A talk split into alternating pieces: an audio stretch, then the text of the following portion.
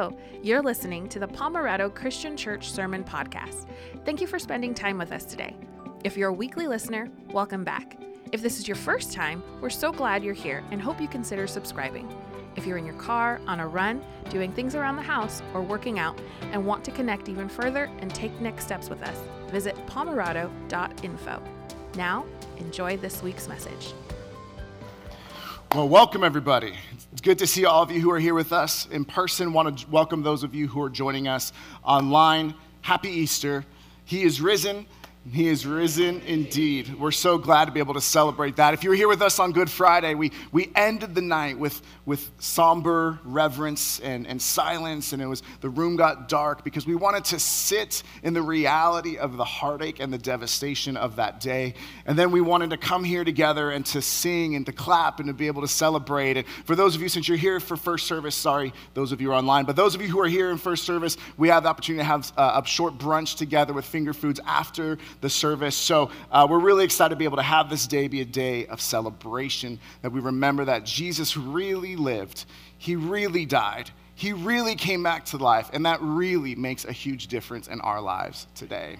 And so what we're going to do is I'm going to ask you to join me in a word of prayer in a moment. And then we're going to unpack a section of scripture in 1 Corinthians chapter 15 if you want to follow along. If you brought your Bibles, that's awesome. If you didn't bring a Bible, we have Bibles in the seat pockets, or the seat racks, underneath you and in front of you. If you're joining us online, you can click the Bible tab at the top of your screen and click 1 Corinthians 15. So before we jump into a time of prayer, I want to just have you take a moment to think about, can you think of different dates in your life, different calendar dates in your life, in which you knew, maybe at the moment or maybe looking back, that things would just be completely different? It changed so much of who you are. So the first one that we might think of is, our birthday. So my birthday, July 7th, 1984. And I just remember, I don't remember any of it because it was my birthday. So then I remembered certain dates, like September 20th, 2003. That was the day that I gave my life to the Lord, that I realized who I was and I needed Jesus' help in my life, that I repented and I came back to him and I verbalized my faith. I remember May 9th, 2004, when I was baptized and my wife, Steph, who was not my wife at the time, baptized me. I remember June 25th, 2006, when Stephanie became my wife and being able to celebrate that. And I remember November 27th, 2011, the day that I became a dad, that I met Shaylin, and my whole world changed. And we have these dates in our lives that, whether we know it at the time or not, we look back and say, I became something or someone different. I became someone who was able to be a husband, or to be a dad, or to be a Christ follower, a child of God.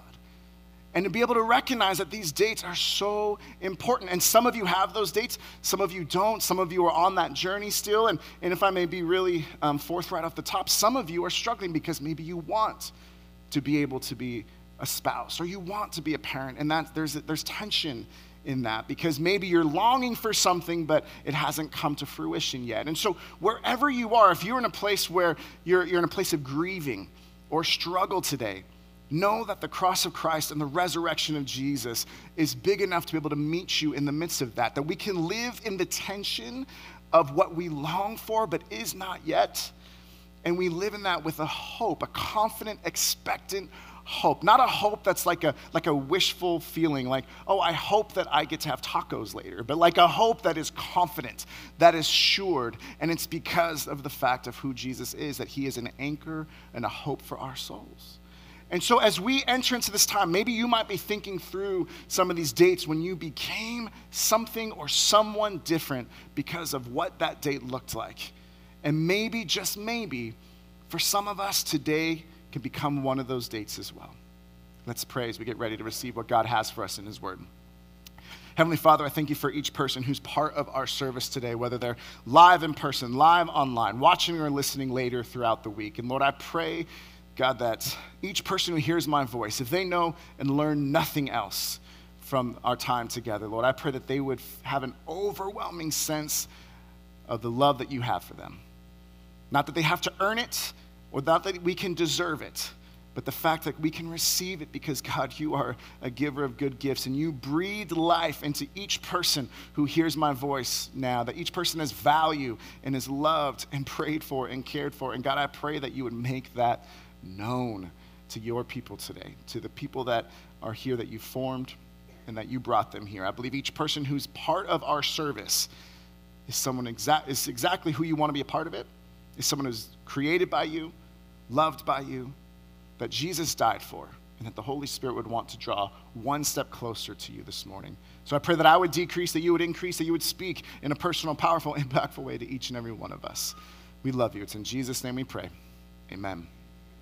As I mentioned, if you want to start turning to 1 Corinthians chapter 15, we're actually going to start with a verse in John 1 as our framework, but 1 Corinthians 15 is where we're going to unpack the text together in a little while. Now, I want to mention that over the past couple of weeks, I started listening. Do we have any audiobook listeners? People that love to be able to listen to books while you're driving, while you're working, while you're doing whatever?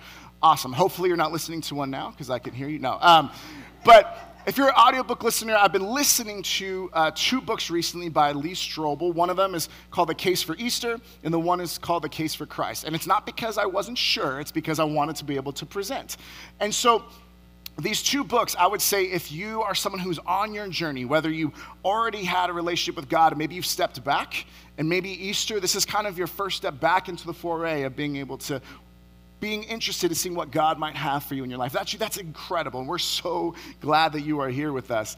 And these might be some resources, and there's others if you want to, I can give you more, but here are a couple resources that might be beneficial that could be able to help support some of the case here. And then the idea is Lee Strobel was someone that he went on his own personal search when his wife gave her life to the Lord in about 1979, and he starts going through this research of figuring out, is Jesus real? Like, are the Gospels reliable? Is there any evidence for anything that we believe or what it looks like? And so he takes a year and 9 months in order to unpack and to study and to look. And he was a crime reporter in Chicago, so he had this mindset of looking at it as like, what is the evidence for this case? And if we were able to put this case before a jury or a judge, how would we rule or how would we see it?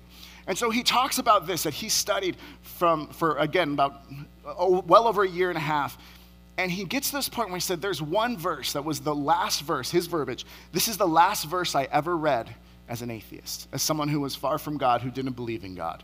And it's this verse from John chapter 1, verse 12. It's after he did all this research, and he looked at, weighed the case and the evidence for Christ. And he said, if I believe this to be true, then this changes everything. And he looked at the evidence and said, it's not just this blind faith, it's looking at the evidence and navigating that. And so this is the last verse that Lee Strobel shares that he read, or that he ever read, with the perspective of an atheist. And it's this, John 1:12. Yet to all who did receive him, to those who believed in his name, he gave the right to become children of God. And so this is what he said. He's talked about how in this section here, John, the gospel writer, one of the best friends of Jesus, he talks about how incredible Jesus is, that the Word was God and the Word was with God. And then he says, and then the Word became flesh, and his name is Jesus. And so he talks about how Jesus was full of grace and truth, and how he spoke the truth in love, and how he was able to show people that he truly was the Messiah and that he truly has risen again. And so he said, if you receive him, and those who believe in his name, he gave the right to become children of God. We're going to use this as our framework this morning to unpack three different aspects of this statement, and then to be able to unpack it through 1 Corinthians 15. The first part we look at is this idea that to those who believed in his name. So this idea of believe, what does that look like? What does that mean for us? What is it that Christians believe about the gospel? Some of you known this your whole life. Some of you, you're searching. Some of you are in a place where you're not sure you believe it. And again, wherever you are on your journey, we are so thankful that you would spend some time with us this morning as we unpack it together. So the first idea here is just this idea of belief. And so what is it that Christians believe? What is it that we look at and say, this is what the gospel is? This is the story of salvation, and here's what it means. And if I were to put these statements in very, hopefully simple and memorable terms that I got from another book, it talks about this. The first step, things that we believe, is that God loves us. God loves us. God loved you before you were even born. He formed you and shaped you and knows the hairs on your head and he knows the cries of your heart. He knows you and he knows exactly the plans that he has for your life. Not that your life is always going to be easy, but that he would always want you to know how much he loves you in the midst of it. And we see this in the beginning of time, that God created the heavens and the earth, and he created people, and after every step of creation, he says, and it was good, and it was good, and God made man, and it was good. And then he said, it is not good that man was alone, and then he made woman and said, it is very good. So women, you are the crown of God's creation. And so it's this idea of acknowledging the fact that God loves us. We were designed and created to have a personal relationship with God. And if there was never any sin, if there was never any heartache, we would be able to live in this perpetual relationship, personal relationship with God throughout eternity. But the second step of that is not just that God loves us, it's the fact that we blew it, that there is sin in this world. And I know we might say, well, I wasn't the one that sinned. I wasn't the one that started that. And we believe that when Adam and Eve, and they took the fruit that was forbidden, it was this idea of them thinking there's no consequence for my action, so it doesn't matter, no one's gonna get hurt. And then they thought, well, I could be the one to determine what's right and wrong. Because the enemy said, you will surely not die if you eat of that fruit. And then said, you would be able to have your eyes be opened and be like God. So we still believe this idea that there's no consequence when we sin.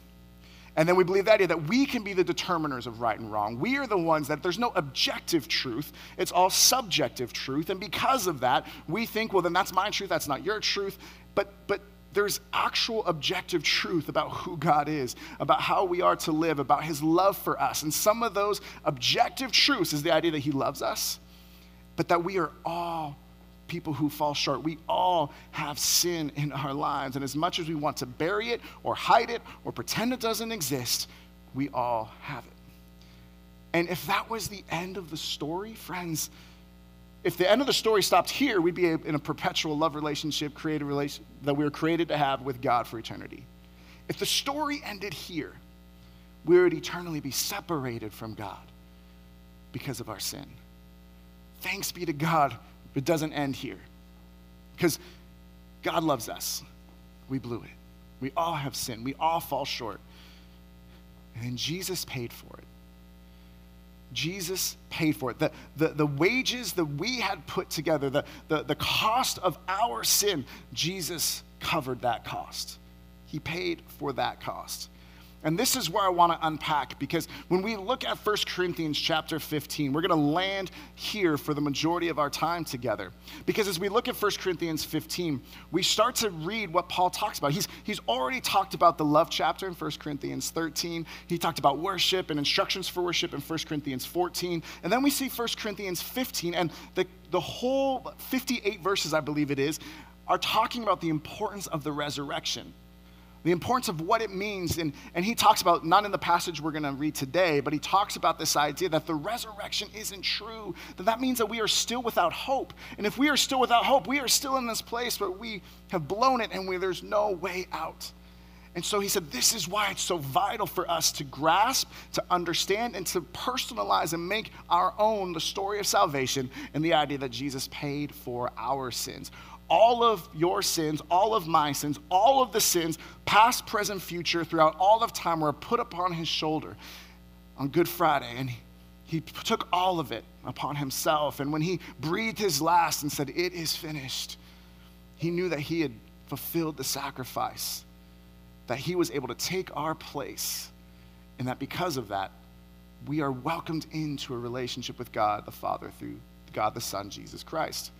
So, when we get into 1 Corinthians 15, Paul is creating this argument. He's saying, this is why the resurrection is so important.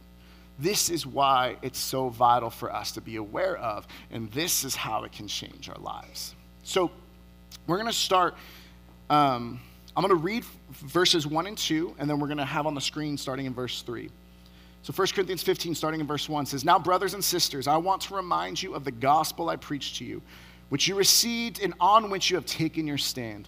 By this gospel you are saved, if you hold firmly to the word I preached to you. Otherwise you believed in vain."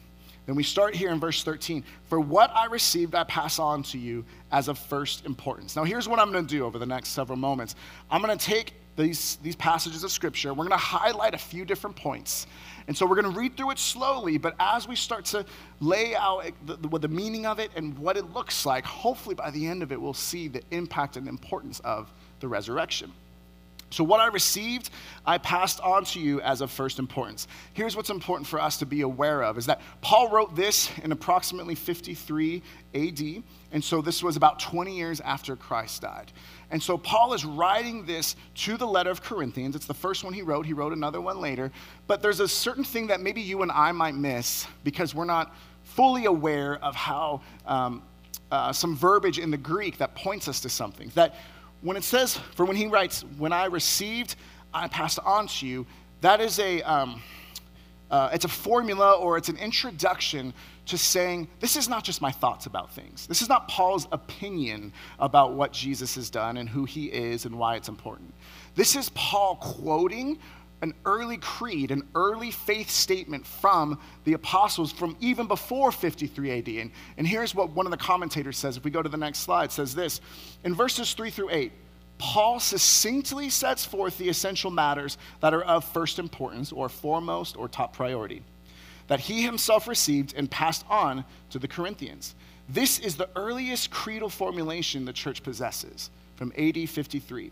Since it has been received by Paul, it is shared not just by Paul and the Corinthians, but by all Christians.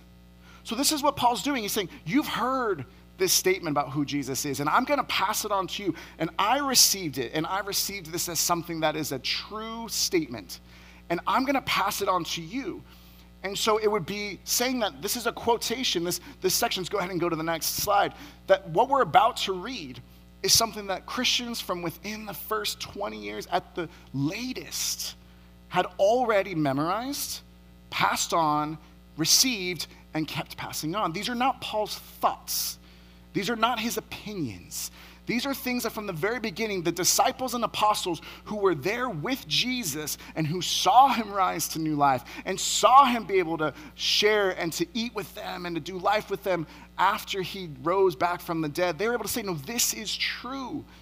And so we might think of things like, well, how do we know the Gospels aren't legends? How do we know that it's not something that someone wrote hundreds of years later in order to mythologize or to make a legend out of Jesus? That maybe Jesus was just a good teacher that his followers like, no, let's make him God, and that way it'll be great. So legends take decades, if not centuries, to develop.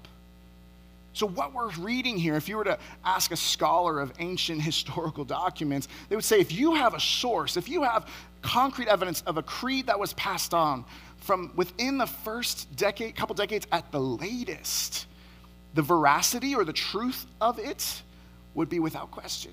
But this is what early Christians believed. Now, what did they believe? Number one, that Christ died for our sins according to the Scriptures. That when we talk about how Jesus paid for it, he died for our sins. He took all those sins, past, present, future, all the things that you've done, all the things that you're doing, and all the things you're going to do. If I may take it a step further, all the things you should have done and didn't, all the things you should be doing and don't, and all the things that we should do but won't. Past, present, future, he died for those sins.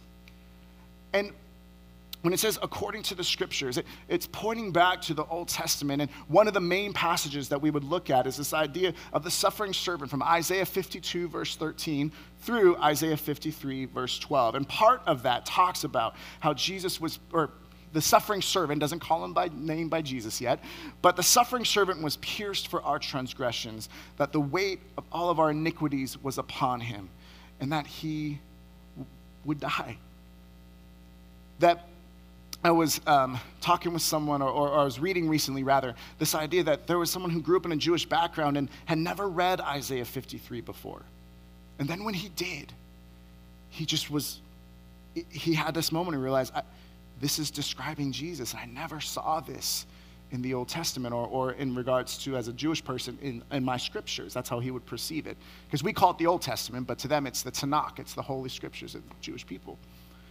And so it's this idea of, I never saw that before, but now that I have, I can't not see that it's showing that the Messiah would actually die and would lay down his life to bear the iniquities of God's people, and that he would be pierced for our transgressions. So when we see the nails in his feet and in his hand, when we see the spear that pierced his side, and we realize it was a fulfillment of the scriptures, that Christ died for our sins according to the scriptures. That's the first part. And let me be real quick. This word right here, that you're going to see here, here, here. I feel like I'm Vanna White. Like I'm like here and here. But anyway, sorry. When you see that's the word hati in the Greek. And it can be used as the word that. And it's also one that introduces quotations. It introduces saying that this is what someone else has said. And so being able to say that when he's doing this, Greeks didn't have punctuation marks. And so one way of looking at it is that when this word that is introduced in these four sections, it's like saying, this is what I've received from you, this is what I pass on to you, and I'm quoting it to you now, that Christ died for our sins according to the scriptures. That's not all, though. The next one is that he was buried. Now, maybe you're like me and you think, okay, this seems super important. Like the fact that Christ died, that is vitally important to our faith, to recognize that. Why does it emphasize very early on that he was buried? Well, it's important for us to be aware of because there is a theory that has come around called the swoon theory. The swoon theory is the idea that Jesus didn't actually die on the cross, but that he passed out, that he swooned and fell to the side, and because of that he wasn't actually dead. So the idea that he did actually die, and The Case for Christ has a doctor who gives the perspective of what Jesus went through in those last days, and how there's no possible way he could have just swooned and passed out, that it is unequivocally, without question, that Jesus did actually die. But it's important for us to know that he was buried. Why? Because it means a couple of things. The first thing it shows us is the fact that there was an actual tomb, that was an actual location, that people could have actually known and could have actually seen where the tomb was. That Joseph of Arimathea, he purchased the tomb and they knew where that would be. It also shows us the fact that he was buried means that the tomb was closed. There wasn't a way out. He was actually in there, sealed shut. And according to the Matthew Gospel, it talks about there were guards that were put outside to make sure that the disciples wouldn't steal the body. Because that's another theory we hear. That, Jesus' disciples, they stole his body, and then they claimed it was a resurrection. And we'll unpack in a couple moments why that argument loses strength. But for our point here, it's saying that this was an actual place. He was actually buried. It was actually more than just one night. He didn't just swoon and fall out and faint. He died and was buried. In other words, in the eyes of the disciples, at that moment when he was buried, hope that he was the Messiah was lost. They were on the losing team. They had to run for fear of the Jews, as it says in John chapter 20. They were so at a point when like their hopes were buried along with Christ's body. But here's where we continue on. He was actually buried. They knew where it was, and they could have gone at any time. If this was not true, they would have found a way to say, oh, well, here's how the disciples stole it, or here's what happened. And in the Matthew 27 version, the guards at the tomb, they get paid off. They say the body was gone. We saw an angel, then everything happened. And then all of a sudden, the Jewish people say, okay, we're going to pay you for you to spread the rumor that the disciples stole the body. And that's how, in Matthew's version, it says this is how that story has been perpetuated to this day. So what actually happened? He was buried. Did the disciples steal his body? No. The next thing is that he was raised on the third day, according to the scriptures. That he was bodily raised, that this was not a swoon theory. He did actually die. He was actually buried, and he was raised on the third day, according to the scriptures. If this did not truly happen, if the resurrection didn't happen, where does the faith in Jesus come from? Like, how does that happen? We see that Jesus shared the idea that the Son of Man is going to have to die. He is going to have to, on the third day, rise again. And so when he came out of that tomb, recognize the tomb that was buried, that showed us it was concrete, that tomb was rolled away. Friends, the tomb wasn't rolled away because Jesus didn't have a way to get out. The tomb was rolled away to reveal to us that it was empty. That the angel moves it aside and to say, you could go in for yourself and look. He is not here. He is risen. He says, then go tell people. That's how the angels start telling them. And so he was raised on the third day, according to the scriptures that Jesus proclaimed this when he would apply Old Testament passages to himself and say, this is what the Son of Man has to experience. He's going to bear the weight of the whole world on his shoulders. And then he's going to rise up, and it's going to change everything. And he's referring to himself there in the third person. And so the next part, and then this last hati here, is he appeared to Cephas and then to the 12. Cephas is the word for Peter, so it's another name for Peter. And so here's what it's saying. If Jesus didn't really rise on the third day, well, then what happened with Peter and the 12? Peter and the 12, they were hid, they were locked away for fear of the Jews. What changed in their lives? What changed so that they went from a small group of believers whose Messiah and whose Christ and whose leader and the one they loved most had just been killed on Friday, that they were buried, and then all of a sudden, what changed? He appeared to them. This is an eyewitness testimony type explanation to say, what changed in the disciples' life to get to the point where then they would boldly proclaim with no worldly gain available to them. It's not like they came out and said, okay, if we proclaim Jesus is Lord and that he rose from the dead after 3 days, well then we're going to get more money. We're going to be able to have nicer homes. We're going to be able to have like the really nice donkeys, like, you know, like the Tesla's ones that are like hybrids. And then we're going to be able to have all this fame and power. And people are going to look to us and be like, wow, those are the ones who were with Jesus. Let's acknowledge and respect them. Friends, by proclaiming this gospel, they were martyred and tortured. They had no worldly gain and reason to proclaim that Jesus had died. And then they knew that why he rose again. So the fact that he appeared to Peter, the one who had betrayed him and denied him 3 times, he appeared to him and he restored him, saying, Simon, son of Jonah, do you love me? Do you love me? Do you love me? The fact that he appeared to the 12 in the upper room in John chapter 20, and even when Thomas, who wasn't there, came back in the next week, and he's like, I'll believe it when I see it with my own eyes, and I could touch his hands and his side. He appeared to the 12. These 12 became bold proclaimers of Jesus Christ. And the gospel they shared was this, that he died for our sins, he was buried, and he was raised on the third day. See, nothing would have changed their lives as much as seeing the risen Christ. Why? Well, we know that people die for their faith all the time. People die for their faith even if it's not Christianity. They die for their own faith. And they die for their faith, why? Because they believe with all their hearts that it is true. And they are willing to face death and torture because they believe with all their hearts that it is true. Friends, if Peter and the 12 did not actually meet Jesus who was resurrected, if other faith religions, people died for something they believed to be true, do we think that they would have died for something they knew to be false? Would they have laid down their lives? Would they have kept a consistent message for the decades of their lives to say, no, Jesus really lived and he really died and he was really buried and he was really raised to new life again? They were in a unique position to be able to know the veracity or the truthfulness of what they believed. Because if they just hid in the body and they just put it away somewhere, they might for a moment have been bold, but would they have faced all the hardships that came with being an apostle? Would they have faced all that torture? Would they have faced all that death, that ultimate sacrifice, without in one instance rescinding their beliefs? Would they have gone through that torture? No, I'm so sorry. I was just kidding. We all colluded. We all wanted to, have the Tesla donkeys, and it didn't work out, so I'm so sorry. Or is the only thing that can change a life that radically an interaction with the resurrected Christ?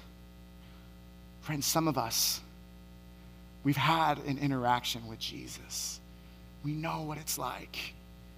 And for me, September 20, 2003 was the day where there was pre-Jesus in my life, and then there's my rest of my eternal life. But John 17:3 talks about eternal life is knowing God the Father and the Son whom he sent. So eternal life isn't for when we die and go to heaven. It's the moment we believe, the moment we receive who he is, and the moment we follow him. Let's continue on with the time we have remaining. Let's go to verse 6. After that, Jesus appeared to more than 500 of the brothers and sisters at the same time. Let me be clear. This, that is not the same hot. It's not the same idea of here's a quotation. Now Paul is expanding upon it, saying, hey, this is what I've passed on to you. This is what I've received, and I'm passing on. And then here are more of the experiences that you need to be aware of. That he appeared to more than 500 of the brothers and sisters at the same time. Let's take a moment. Maybe some people would say, well, maybe they did think that they saw Jesus, but it was a hallucination that happened just between one person or things like that. It's very intentional that Jesus showed himself to the 12 all at once. It's very intentional that there were 500 people all at once who received it. This was not a mass hallucination, a group hallucination. That doesn't happen. This is something that actually happened, and they were at the same time. He continues on, most of whom are still living. Paul wrote this 20 years after Jesus' death. If any of them had questions, you don't think that those 500 people that saw Jesus alive would be telling people what they saw? And they'd be like, oh man, you know Billy down the street? Oh man, Billy knows. Billy will tell you. Now, he didn't list out all 500 names, obviously, but the idea is that there are still people that can corroborate this story, that can say, no, I really did see him. This is not hundreds of years later where legend is built. This is a couple decades at the most later when there are still people who can verify what happened. So most of whom are still living, though some have fallen asleep. Then he appeared to James, then to all the apostles, and last of all, he appeared to me also. This one's important here for James. This will be my last point on this section. This James is not, if you're familiar with the disciples, there's James and John who were brothers. They were both sons of a man named Zebedee. This James is not that James. James, son of Zebedee, was the first, like he died very early on in the church movement. This James is Jesus's younger brother. And we see in John chapter 7 that there are times when it says his own brothers, his own family members did not believe that he was the Messiah. We see in the other gospels the idea that his mothers and his brothers were coming to him and say, you know, Jesus, you shouldn't be saying this. And Jesus responds by talking about the ones who do the Father's will are my brothers and my mother. And so he's saying that my family in the Lord is what's important, and what is, not that the other family is not important, but this is how I define family as church family. And so for the fact that he appeared to his brother, who was an open skeptic, and also derided him for his beliefs, and then this James then becomes a leader in the church. When you see in Acts chapter 15, and there's a dispute amongst the disciples, it's this James, it's Jesus' younger brother, that is helping to oversee and helping to provide clarity. And so what does that mean? That means someone who was a hardened skeptic, who knew Jesus best, and was like, yeah, I can't believe you saying who you say you are. What changes even a skeptic's life? An interaction, an experience with the resurrected Jesus. He saw, no, Jesus, my brother, he was who he said he was. And I always had to live in his shadow because Jesus does everything perfect, like every older sibling. But then there's this idea of James, like, no, he really was who he said he was. And he did what he said he'd do. And now he believes. He appeared to the apostles at the ascension, and last of all, he appeared to me also. This is Paul writing, and this refers to Paul's conversion in Acts chapter 9 on the Damascus Road, which I do not have enough time to be able to unpack, but Acts chapter 9, and then he retells it in Acts 22 and Acts 26, is well worth your while to be able to experience Saul, when he was named Saul, his conversion, he became Paul, and then from that moment, there was pre-Jesus Saul who attacked Christians and went after them, and he approved of their of their martyrdom, of people killing them. And then there was the rest of eternal life for Paul. We don't have his date when the Damascus Road, but that would have been one of those markers in his life where he became someone different. So all of that to say this, what do we believe? We believe that if we were to break down the gospel, it's this. It's that God loves us. Let's go to the next slide. We blew it. Jesus paid for it. It's not a belief that was created by legend hundreds of years later. It is a belief that changed the life of the hardened skeptics to see a resurrected Jesus that ate with them and sat with them and talked with them and lived with them and then be able to change their lives, and then they were to follow him. But we must receive him. We must receive him. We can understand all of the theology and not have that change our eternal life. We see this here again, going back to John 1, verse 12. Yet to all who did receive him. This is the idea of receiving as a person. Like the receiving in 1 Corinthians, the idea of, oh, I accept this traditional idea. This idea is like, I receive him as a person. And again, right theology doesn't mean right relationship with God. Why? James chapter 2 talks about how, oh, James is writing, this James is writing, oh, you believe that Jesus is the Son of God? Awesome, and that is good. So do the demons, and they shudder. You can have a right theology and understand who Jesus is and not have a right relationship with him. And so here's what a lot of faiths believe, and this is not to tear down, but this is to communicate. Most faiths believe that it's this idea of you have to believe in something, and then you have to work really hard to achieve salvation. If you do enough, if you're good enough, if you keep all the rules enough, and if you're perfect in that, then maybe you would be able to receive and accept God's favor or the deity's favor. You have to earn it and you have to deserve it. And so it's this idea of we hear all the time, okay, you have to just be a good person. But here's the thing.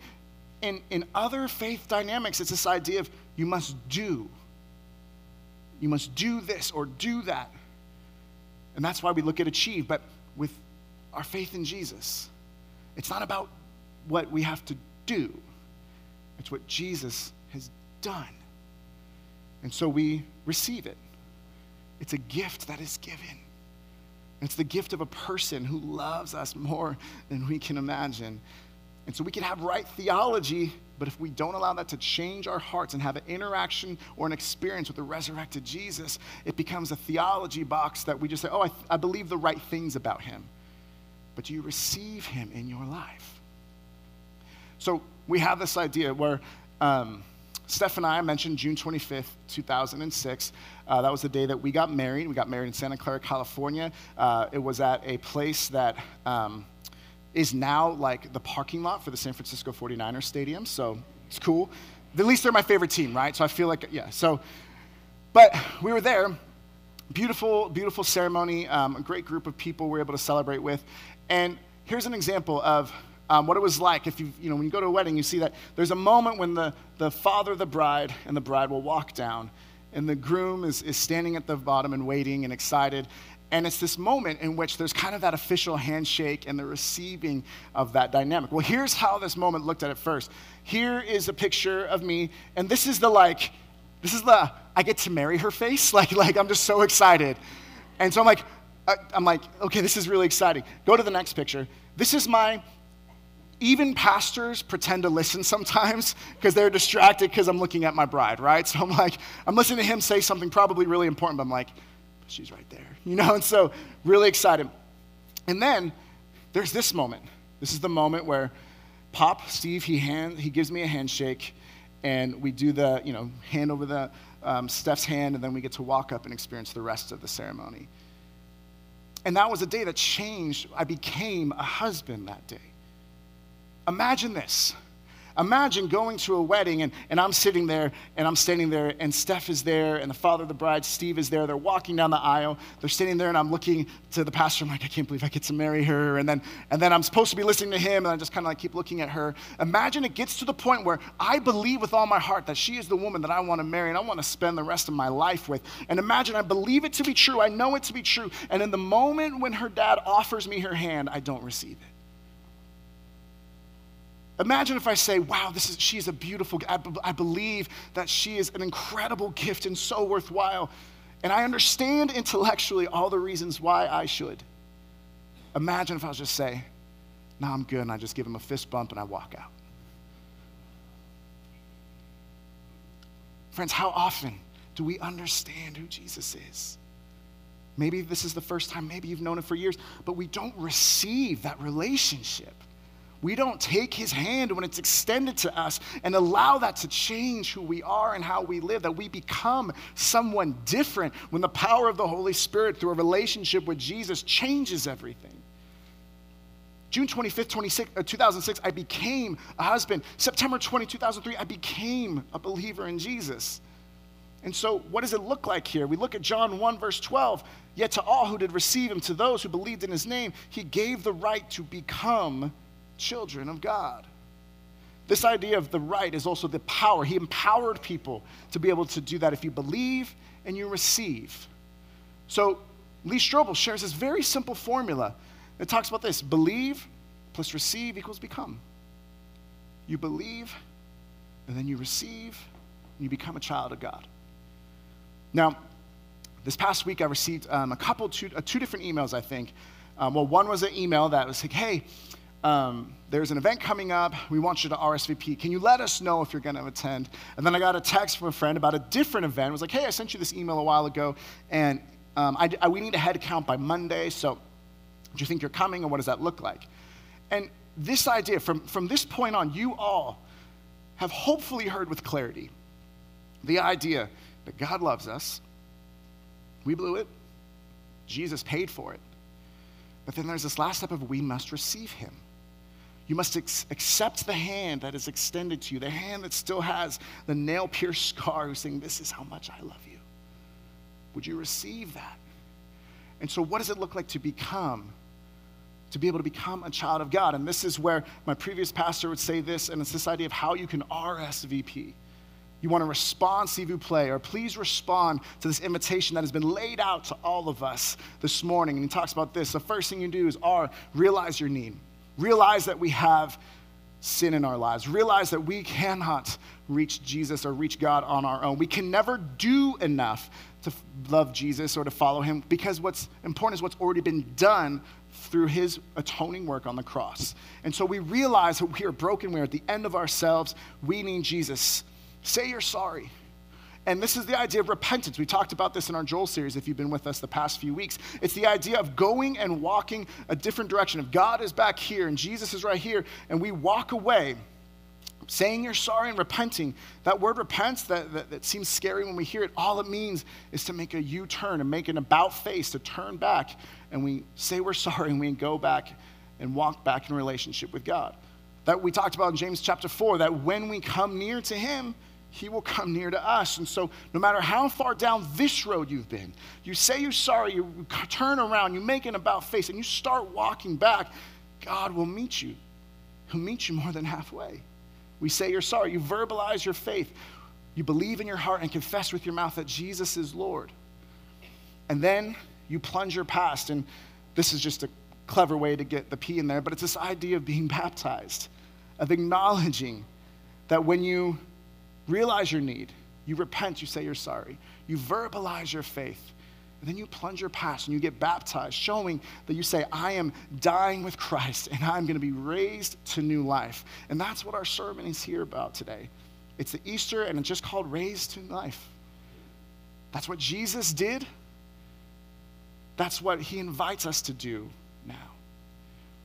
Will you join me in a word of prayer? Heavenly Father, I thank you for each person who's part of our service today, Lord. I pray that you would meet us where we are. God, whether we are people who've known you for years, whether we're people who've followed you and have starts and stops, and maybe we're in a place where we're in a little bit of a valley and we don't really believe, or we don't really think that faith is viable, God, whether we're people that maybe you're just taking hold of us for the first time on this Easter morning, Lord, I pray that as we look at different dates throughout my life, and as we would look and see that April 9th, 2023 might be one of those dates for someone here this morning or for someone watching, God, that they would be able to see and realize their need for you, that there's nothing they could do or achieve because it's already been done, that we say we're sorry, we repent, we turn back to you when maybe we've spent our whole lives walking away from you, that we verbalize our faith, that we confess that you are Lord, and we believe it in our hearts. And then, Lord, would we take that step to plunge our past and to be able to get baptized, to symbolize and to show that this It's like a wedding. This is who I want to spend my life with, following you, Jesus. And I'm accepting your nail-pierced hand, and I receive who you are in my life. So, Father, we thank you for this time, and I pray, Holy Spirit, that you are speaking in a way that only you can to draw us close to you this morning. In Jesus' name we pray. Amen.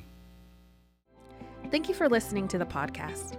We want to be a church where people are changed by God to change the world. If you want to partner with us in this way, you can start by doing these two things. The first, if you haven't subscribed to this podcast, you can do that by hitting the subscribe button wherever you're listening, so you can stay connected with us and we can broaden our reach. And the second, and this might be the most important thing you do, share this message with someone you know. And as always, remember you are prayed for, cared for, and loved. See you next time.